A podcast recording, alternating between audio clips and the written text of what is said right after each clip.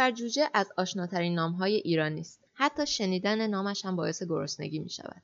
اکبر جوجه نام یک رستوران زنجیره است که برای اولین بار در سال 1330 در استان مازندران توسط آقای علی اکبر کلبادی بنیانگذاری شد. این رستوران در ابتدا در واقع قهوه‌خانه‌ای بین راهی بود. به وسیله آقای کلبادی و همسرش و در مکانی اجاره‌ای به وجود آمد. خانم و آقای کلبادی برای کسب درآمد از این قهوه‌خانه با کمترین امکانات مشغول به پختن صبحانه و غذای بین راهی شدند. صبحانه‌ای که آنها ارائه می‌دادند شامل چای، پنیر، کره و تخم مرغ محلی بود. از آنجایی که دست و پنجه این زوج در پخت و پز کاملا طلایی بود این قهوهخانه در ادامه فعالیتش به سرعت رونق گرفت و به واسطه مسافرینی که بین راه در این قهوهخانه غذایی خورده بودند مشهور و معروف شد آقای کلبادی که به حاج اکبر معروف بود به دلیل این استقبال علاوه بر عرضه صبحانه شروع به پخت چلو جوجه کردند از همین زمان بود که نام حاج اکبر با جوجه های خوشمزهش پیوند خورد و معروفترین و محبوبترین غذایی که عرضه می‌شد همین بود که طرفداران بسیاری داشت و یکی از مزیت آنها این بود که مقدارشان به حدی بود که حتما مشتری را سیر می‌کرد و از طرفی کیفیت و کمیت عالی و قیمت منصفانه غذاهای اکبر جوجه دلیلی بر این امر بود که رانندگان این قهوه خانه را که دیگر تبدیل به یک غذاخوری شده بود برای نهار در کنار آن نگه دارند. در این میان همسر حاج اکبر برای افزایش درآمد و جذب مشتری نان محلی و رب انار درست می‌کرد و میفروخت. حاج اکبر هم که غذاهایش چرب و چیلی بود رب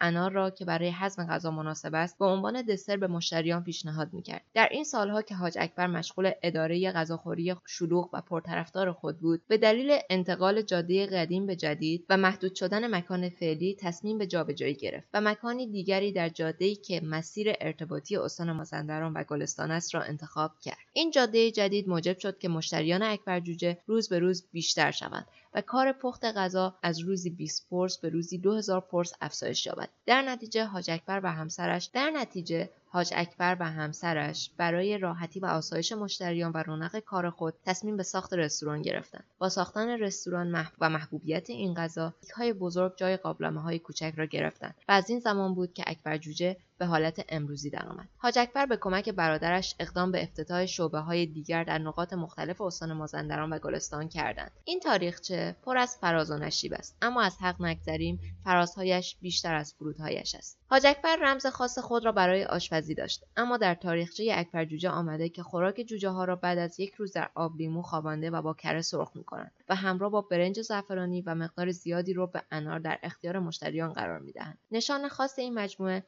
یک جوجه زرد طلایی و دو شاخه که به شکل تقریبی یک دایره است دیده می شود. اکبر جوجه نام برندی که برای او زحمت زیادی کشیده بودند مورد سوء استفاده قرار گرفته بود و عدهای به این نام غذای بدون کیفیت به مشتری می‌دادند این شد که به پیشنهاد پسر ارشد حاج اکبر محمد رضا کلبادی که در حال حاضر مدیر کنونی شعبه ساری است در سال 63 نام رستوران اکبر جوجه را رسما ثبت کردند و سیروس پسر دیگرش کمک کرد که طبخ جوجه های مخصوصش را به عنوان یک غذا در بخش ثبت اختراعات به ثبت برساند.